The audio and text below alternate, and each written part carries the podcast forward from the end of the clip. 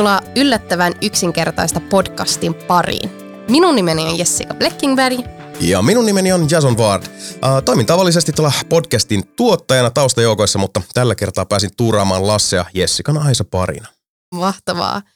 DNAlla työskentely on sen verran joustava, että töitä voi paiskia vaikka samalla kun nauttii Pohjois-Suomen lumisista maisemista. Näin on. Eli terveisiä sinne talven ihme maassa tallustavalle Lasselle. Eikä huolta, pääsette kuulemaan Lassin hunajaista ääntä taas seuraavassa jaksossa.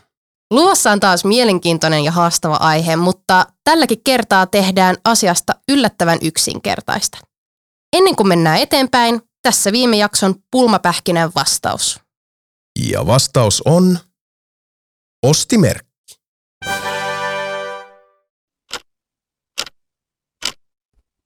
Viiden minuutin viisaus. Tuttuun tapaan otetaan alkuun viiden minuutin viisaus. Jason on saanut viisi minuuttia aikaa tutustua jakson aiheeseen. Näin siinä kyllä joo kävi ja tota, aihehan on, on Jessikalle uh, huomattavasti tutumpi kuin allekirjoittaneelle siinä, siinä mielessä, että kun Jessica kuitenkin tuolla työskentelet startup-maailmassa ja, ja siellä pietaroit, itse taas, taas lähdin huomattavasti tätä, uh, syvemmältä tuolta sisämaasta kohti tätä rantaa ja, ja sinne pulikoimaan ja, ja tota, sanoisin, että Um, ne ehkä mielenkiintoisimmat asiat, mitä tuli vastaan, koska kyllä me tiedetään, mitä kasvuyritykset on, mitä startupit on, mutta sitten taas, että mikä määrittää sen yksisarvisen, eli tämä uh, käytännössä arvioitu miljardin arvo. Kasvuyritys rahoitetaan siihen pisteeseen sijoittajien toimesta ja katsotaan, että se idea, tiimi, se teknologia, mitä tehdään, se kokonaisuus ylittää tämän miljardin uh, rajapyykin. Ja sitten sit paljon siellä myös on nykyään, tota, mä huomasin, että, että tuli näitä numeri, tätä, näkemyksiä vastaan esimerkiksi just tämä Rule of 40, joka siis tarkoittaa uh, raastikarikoiden, uh, se on tämmöinen periaate, että, että tota softayhtiön uh, kasvulukemien ja, ja tota, uh, tuottomarginaalin täytyy molempien mennä yli 40 prosentin. Eli se ei tarkoittanut sitä, että me yli nelikymppiset ei voida enää menestyä, mikä oli ihan huojentavaa. Hyvä. Mutta tota, mä voisin ehkä kans niinku avata silleen keskustelua, Jessica, vähän sulle päin, että, että tota, uh, mikä sun mielestä, kun säkin kasvuyritysten kanssa toimit, niin uh, onko siitä, onko sille hajontaa, sille ajatukselle siitä, mitä se yksisarvinen lopulta on, onko se vaan siitä rahulista kiinni? En mä sanoisi, että se on ainoastaan siitä rahulista kiinni, mutta kyllä se on niinku tietenkin tärkeää, että se, että se startuppi lähtee kasvuun, että silloin muun muassa vaikka sijoittajia mukana – Ää, mutta aina sanotaan, että tietenkin se tiimi on se niinku tärkein asia ja sitä ongelmaa, mitä lähdetään, lähdetään ratkomaan, mutta tietenkin se on myös tosi olennainen asia, että ne startupit pystyy kasvamaan. Ja jotta tietenkin saa sen rahoituksen myös näiltä pääomasijoittajilta, niin se pitää olla numerot kondiksessa siinä mielessä, että pystyy näyttää heille myös, että tässä on paljon kasvupotentiaalia. Just Eli näin. siinä mielessä on tietenkin tärkeää, mutta se ei ole se ainut elementti. Mm haetaan pikkasen vertaistukea, nimittäin me käytiin tuolla Slash-tapahtumassa jututtamassa tekkialan ammattilaisia ja esitettiin heille tämä sama kysymys, jonka äärellä tänään mekin Jessikan kanssa piehtaroimme, eli uh, mitä tarkoittaa yksisarvinen? Yksisarvinen. Ja mitä mulla tulee siitä mieleen? Uh, no siis, mulla tulee yksisarvisesta mieleen noin hevoset. Yksisarvinen hevonen. Startup. Yksisarvinen. Unelma. no niin, sieltähän tuli vastauksia aika laidasta laitaa, mutta näyttää siltä, että aihe yksisarvinen on joillekin tutumpi käsite kuin toisille. Ja tosiaan meidän haastattelijat luuraavat Helsingissä etsimässä uusia uhreja, joten olehan valppaana. Ensi kerralla sinä saatat päätyä mikrofonin eteen. Kyllä, muistahan avata ääni Kyllä. aamuisin ihan varmuuden vuoksi. Mutta nyt on kuitenkin aika toivottaa asiantuntijamme tervetulleeksi ja tehdä tästäkin aiheesta yllättävän yksinkertaista. Inka Mero on yritysjohtaja ja startup-sijoittaja, joka on toiminut monen yrityksen hallituksen jäsenenä. Inka oli mukana perustamassa tieteeseen ja syväteknologiaan sijoittavaa pääomarahastoa Voima Venturesia vuonna 2019 ja Talouselämä-lehti on arvioinut Inkan yhdeksi Suomen merkittävimmistä bisnespäättäjistä. Hän, jos kukaan täydellinen ihminen ratkomaan yksisarvisen mysteeriä kanssamme. Tervetuloa mukaan lähetykseen, Inka Mero. Lämmin kiitos. Äh, mainitsit tuossa ennen kuin pistettiin Kela pyörimään, että, että tota, laulu on lähellä sydäntä, niin tämä itsekin musiikkimiehenä pakko kysyä, että minkälainen äh, musiikkityyli saa sydämen pamppailemaan voimakkaimmin? No, kyllä se itse asiassa on musiikki, joka sopii johonkin tiettyyn tunnetilaan, mm. uh, mutta näissä bändijutuissa me vedetään hyvin kevyellä funk rock pop setillä, että ehkä yksi semmoinen hauskimmista biiseistä, mitä ollaan tehty tämmöinen funk-versio Britney Spearsin Hit Me Baby One More Timeista. Että. Uh. Mm, se on hyvä biisi. Hei, puhutaanpas vähän Voima Venturesista, eli siitä, mihin, mihin sitten äh, bändi toimien ohella varmasti äh, tota, aika suurelta osin kuluu. Ja kun teillähän on, on tota, sijoituskohteet ensisijaisesti menee tuonne tieteen ja deep techin, eli syvä teknologian suuntaan, niin äh, miksi tällainen rahasto tarvittiin Suomeen?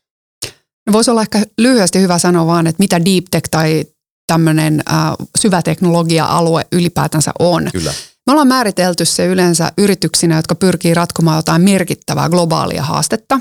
Hyvä esimerkki voisi olla hiilensidonta tai ilmastonmuutoksen hidastaminen tai esimerkiksi jonkun vaikean sairauden aikainen diagnosoiminen tai täsmä lääketieteellinen sen hoito.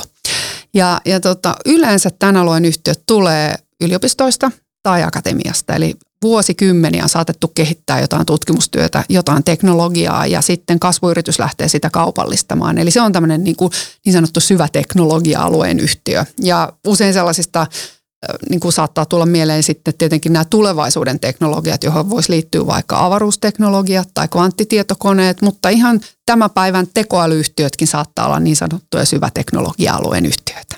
Okay. Miten sanoisit, että deep tech-kenttä täällä Suomessa ja Pohjoismaissa ylipäätänsä näyttää tällä hetkellä? Ei ole hirveän monta niin fundia, jotka vaan sijoittaisivat deep techiin, niin miltä tämä niin kuin kenttä on kehittynyt tässä viimeisten vuosien varrella? No koko pääomasijoitustoimiala, eli tämmöinen niin kuin venture capital, jolla sanalla sitä kuvataan, on kasvanut Pohjoismaissa ja Baltiassa noin 17 ja puolen miljardin kokoiseksi niin kuin markkinaksi, joka on aika paljon – ja, ja nyt sitten nämä niin kuin syväteknologiaan tai tiedelähtöiset kasvuyhtiöt, niin niiden osuus on kasvanut suhteellisesti koko ajan muita nopeammin. Eli niiden lukumäärä on viimeisessä neljässä vuodessa, viidessä vuodessa kasvanut noin yhdeksästä tuhannesta ehkä 13 tuhanteen. Hienoa. Ja se kasvu on siis ollut noin 50 prosenttia. No nyt sitten se, kuinka paljon nämä yritykset kerää rahoitusta, sekin on kasvanut. Se on kasvanut noin 4,5 miljardiin vuonna 2022 mennessä. Mutta suurin osa siitä rahoituksesta on tullut näistä myöhemmän vaiheen rahoituskierroksista. Eli siinä vaiheessa, kun teknologiariski on ohitettu. Että vähän niin kuin Oura, kaikki tietää tämän niin kuin sormuksen, joka mhm. mittaa sun unta ja terveyttä, tai sitten Northvolt, joka on tämä uusi energia-akkuyhtiö Ruotsissa, tai tämä Green Steel, joka on herättänyt paljon puheita, että tekeekö ne sinne inkooseen mm. nyt sitä vihreää tota, teräs tehdasta vai mm. ei, ja onko niillä rahoitusta, niin kuitenkin ne on ollut tämmöisiä myöhemmän vaiheen yhtiöitä. No sitten kun katsotaan näitä perustettavia, puhutaan siemenvaiheen rahoituksesta tai aikaisesta A-rahoituskierroksesta, niin sen alueen rahoitus on kasvanut vain 11 prosenttia. Eli tämä on se omalla tavallaan, mitä me kerrotaan meidän mahdollisille Joo. sijoittajille. Me sanotaan, että tässä on aukko, täällä on valtavasti aluskasvillisuutta, mm. meidän tyyppistä sijoittajaa tarvitaan. Tämä mahdollistaa sitten meille sen, että me löydetään ne parhaimmat hankkeet ja parhaimmat yrittäjät ja parhaimmat teknologiat – ja se on se, mihin meidän pitää rahastona keskittyä. Että me löydetään ne parhaimmat, joilla on potentiaali kasvaa sinne yksisarvisiksi. Wow.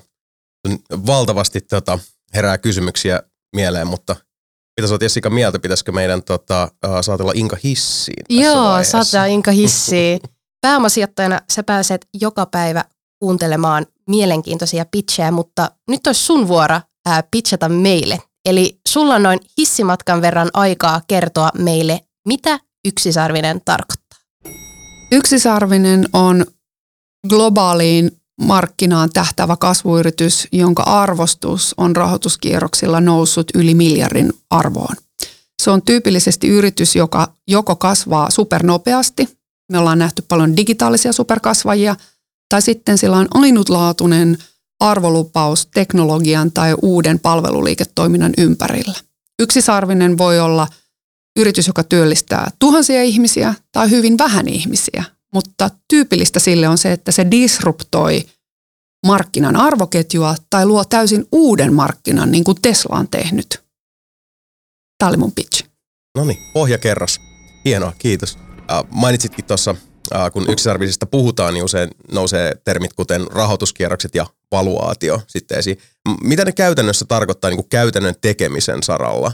Että et munkin tulee tämmöistä rahoituskierroksista ja valuaatiosta arvioista mieleen. Onko se semmoinen niin kuin tämmöinen tota, vanhahko TV-sarja kuin Leijonan luola, missä sitten aina, aina keksiä menee, menee tota pelottavien bisnespäättäjien eteen kertomaan siitä ideasta ja sitten joko siihen täkyyn tartutaan vai ei.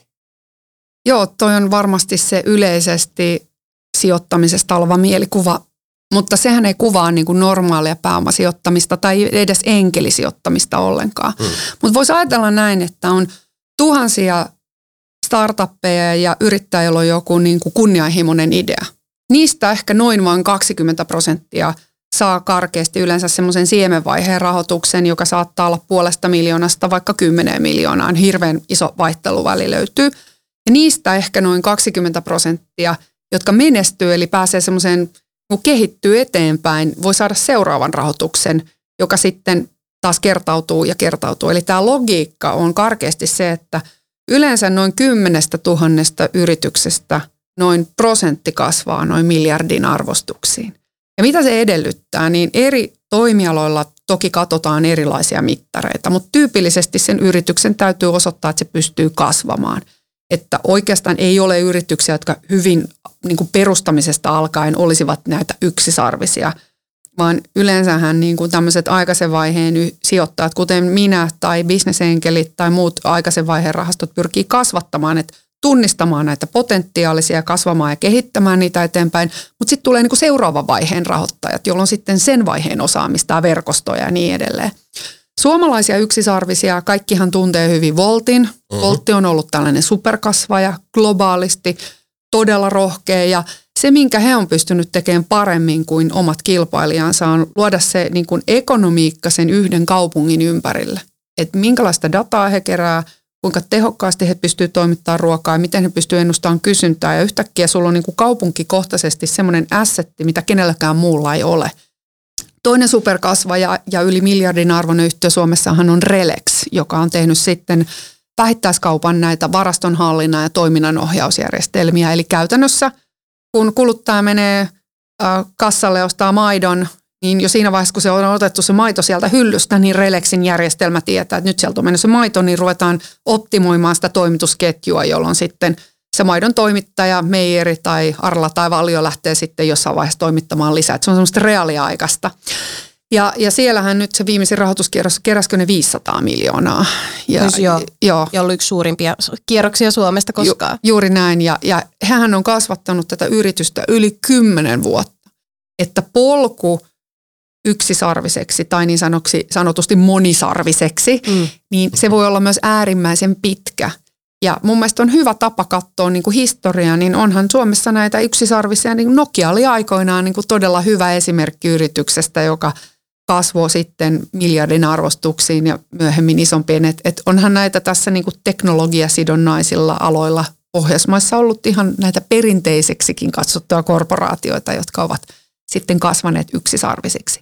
Aivan. Mutta sitten jos katsotaan tämmöisiä lääketieteen alueita, aluetta, niin kuin bioteknologia tai, tai niin kuin sitä, niin siellä ehkä ne mittarit on erilaisia. Et silloin me nähdään, että sillä yrityksellä esimerkiksi on niin kovaa teknologista ja tieteellistä osaamista, että niillä on joku ratkaisu ja patentit ja tulossa olevia sopimuksia, niin että nähdään, että tästä kasvaa niin iso uhka jollekin toiselle vaikka alan toimijalle, jolloin nähdään, että sen arvostus voi olla kovempi.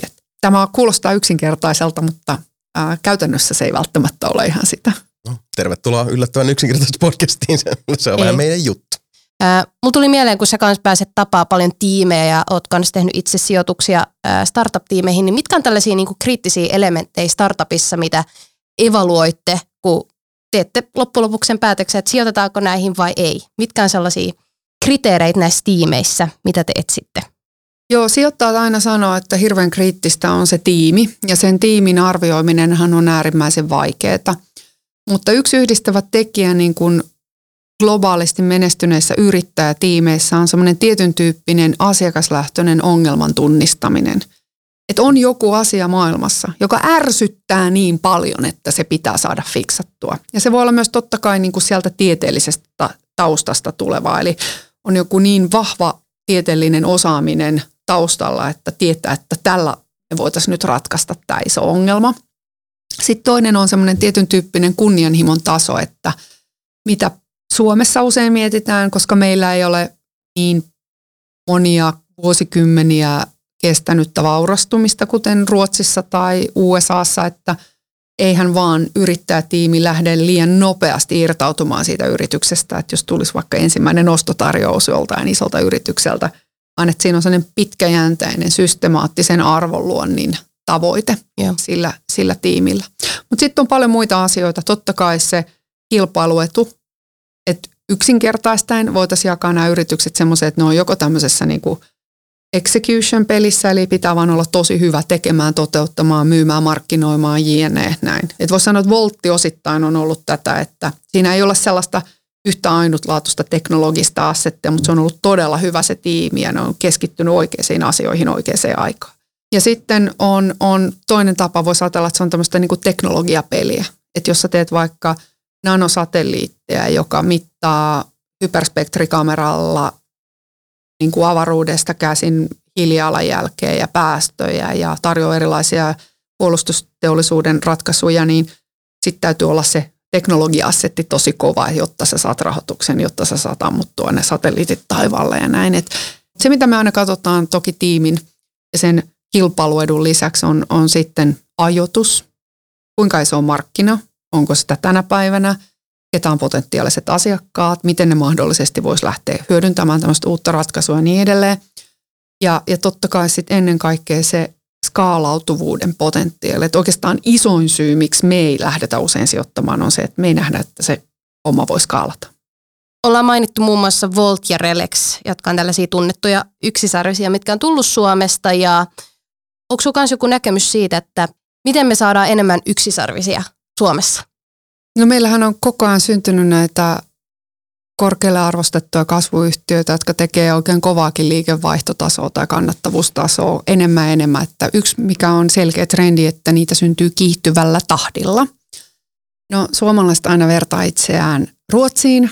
Ruotsissa niitä on enemmän. No miksi? Totta kai siellä on pidempi kasvuyrityskulttuuri, enemmän rahoitusta ja paljon kuluttaa markkinointiosaamista, eli Spotify ja Klarna ja niin edelleen. Siellä on paljon näitä firmoja. Mutta sitten pieni maa, kuten Viro on onnistunut niin kuin yksisarvisten luonnissa niin kuin maailman tehokkaimmin suhteutettuna väestöön. Heillä on niitä eniten ja sitä ehkä sitten on mahdollistanut se virolainen kunnianhimon taso ja yrittäjähenkisyys ja se, että on niin pieni kotimarkkina, niin ollaan saman tien lähdetty myymään esimerkiksi Jenkkeihin, missä on sitten iso, iso markkina.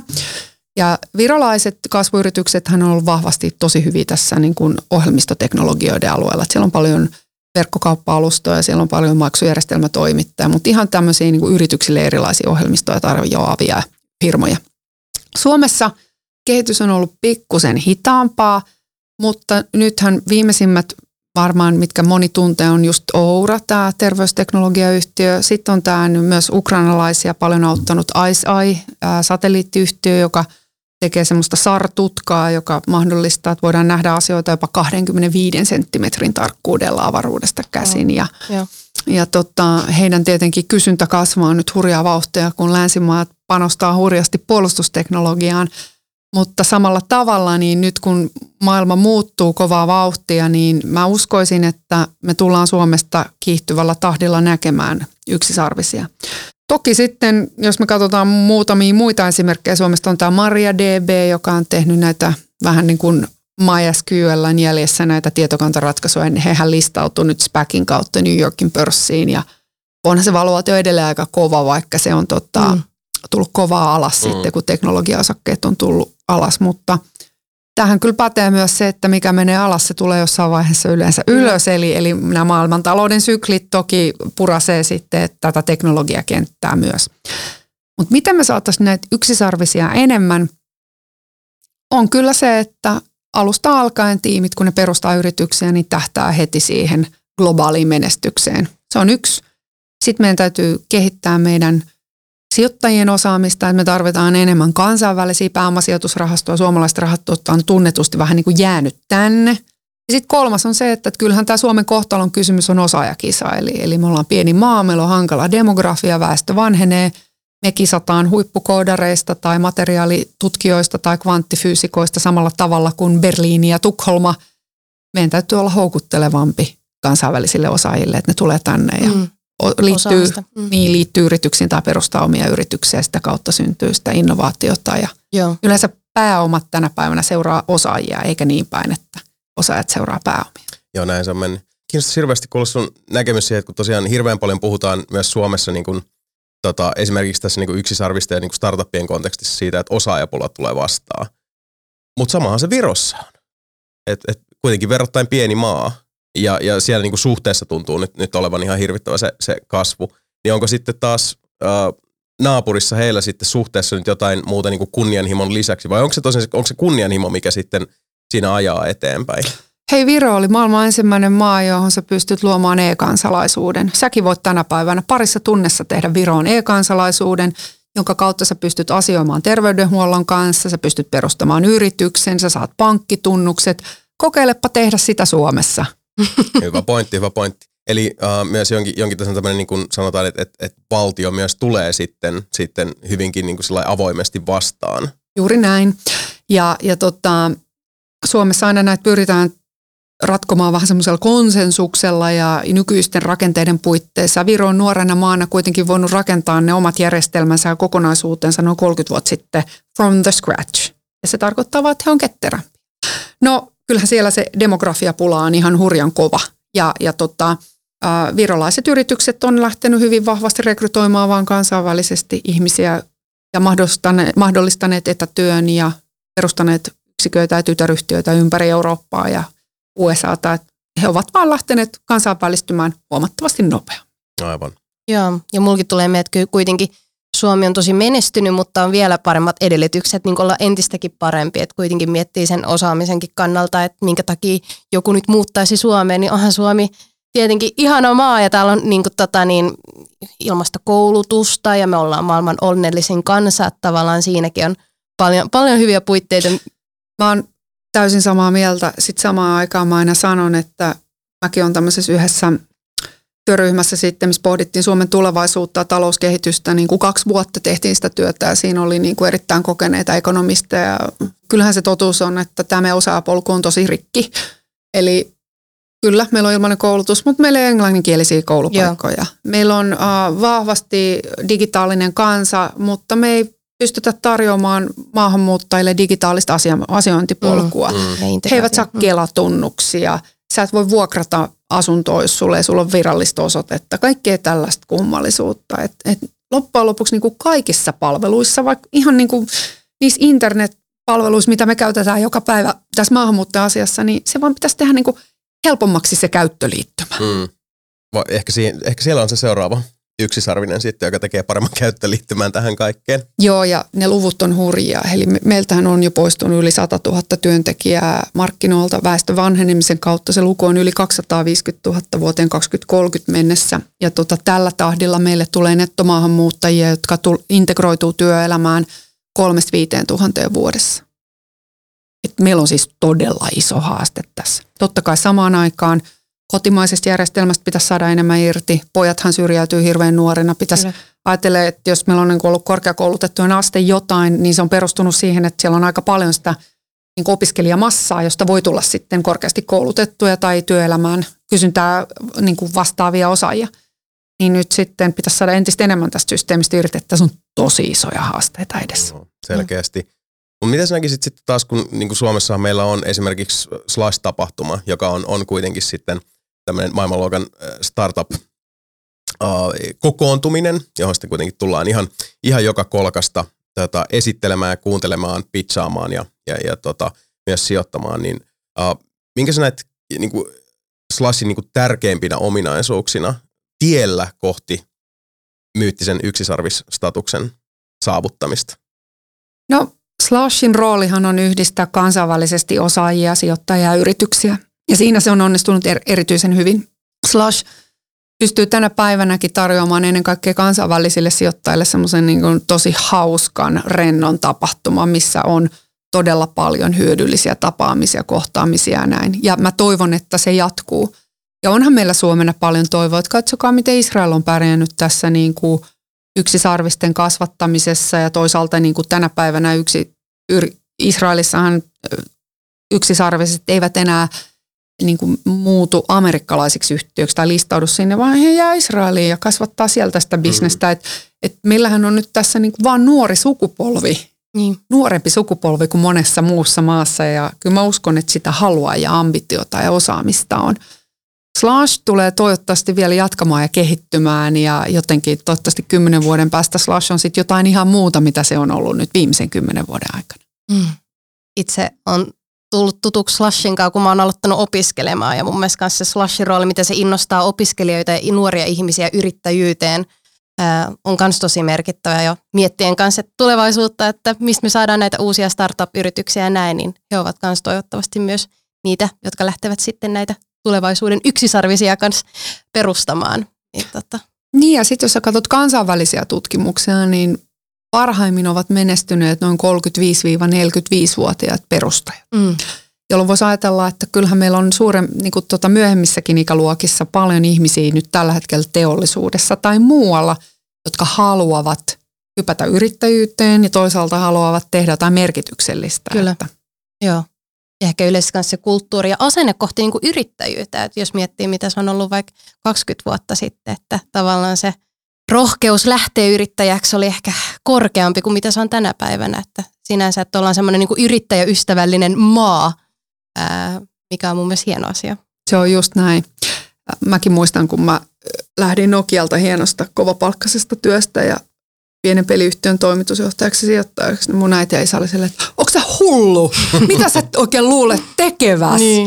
Ja tota, näin se menee. Mm. Tänä päivänä toivon, että vanhemmat kannustaa lapsia vähän enemmän. Niin ja sulla ehkä, mä en tiedä tämä ehkä kysymys, että niin kuin se, että sä lähdit yrittäjäksi, niin se ei ehkä koskaan ollut silleen niin kuin suunniteltu asia. Että se tuli sitten tavallaan niin kuin työelämän aikana se idea, että hmm, voisin lähteä perustaa omatta. Vai oliko se silleen lapsuudesta jo vähän niin kuin tiedossa, että joskus voisit lähteä perustamaan omaa yritystä?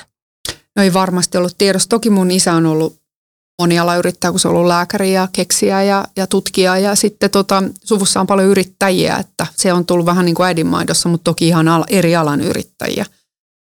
Ja, ja tota, sitten ehkä se isoin vaikuttavin tekijä oli se, että päätyi teknologiat sidonnaisille toimialoille ja kasvuyrityssijoittajaksi hyvin nuorena, niin näki sen, että mitä se on. Ja sitten kun pääsi vielä näkemään niin kuin Israelissa sitä, joka oli siihen aikaan erittäin kehittynyt jo Mm. kasvuyritysekosysteeminä, niin kyllähän se niin kuin nosti sitä omaa ambitiotasoa. Joo. Ihan varmasti. Varmasti.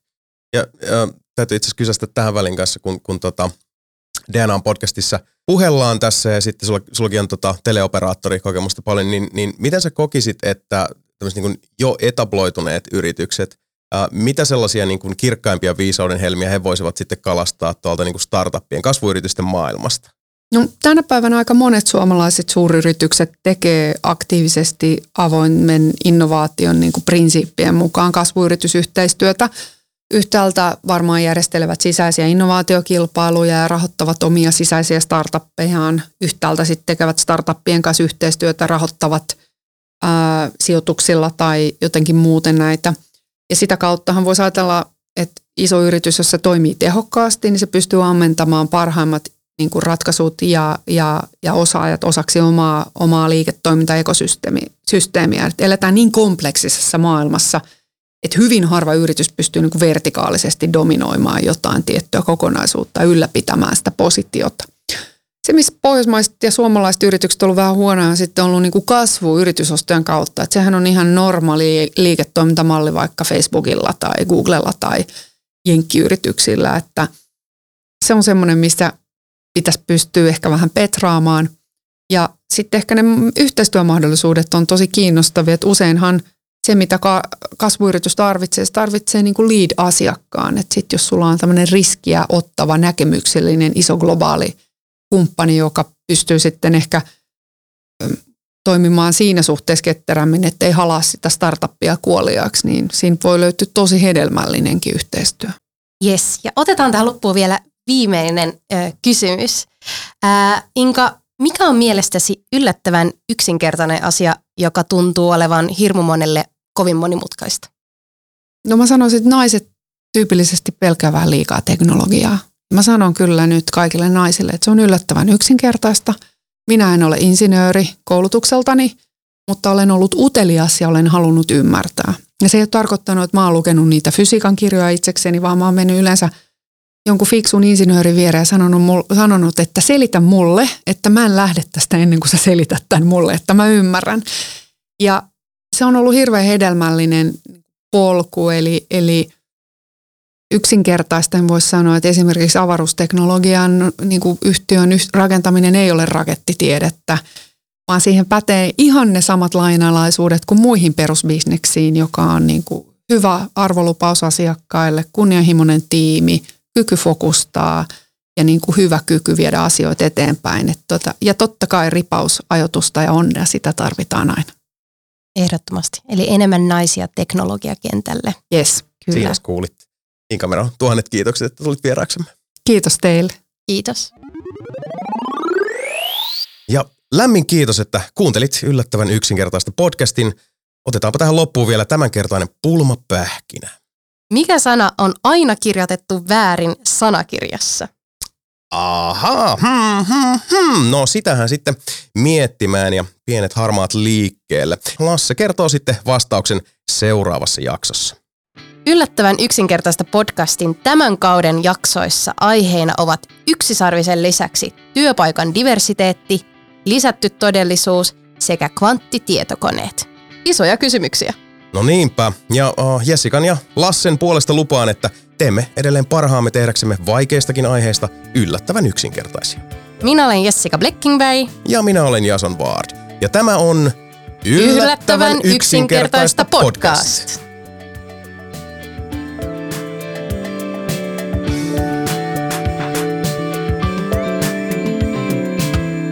DNA-yrityksille. Yllättävän yksinkertaista.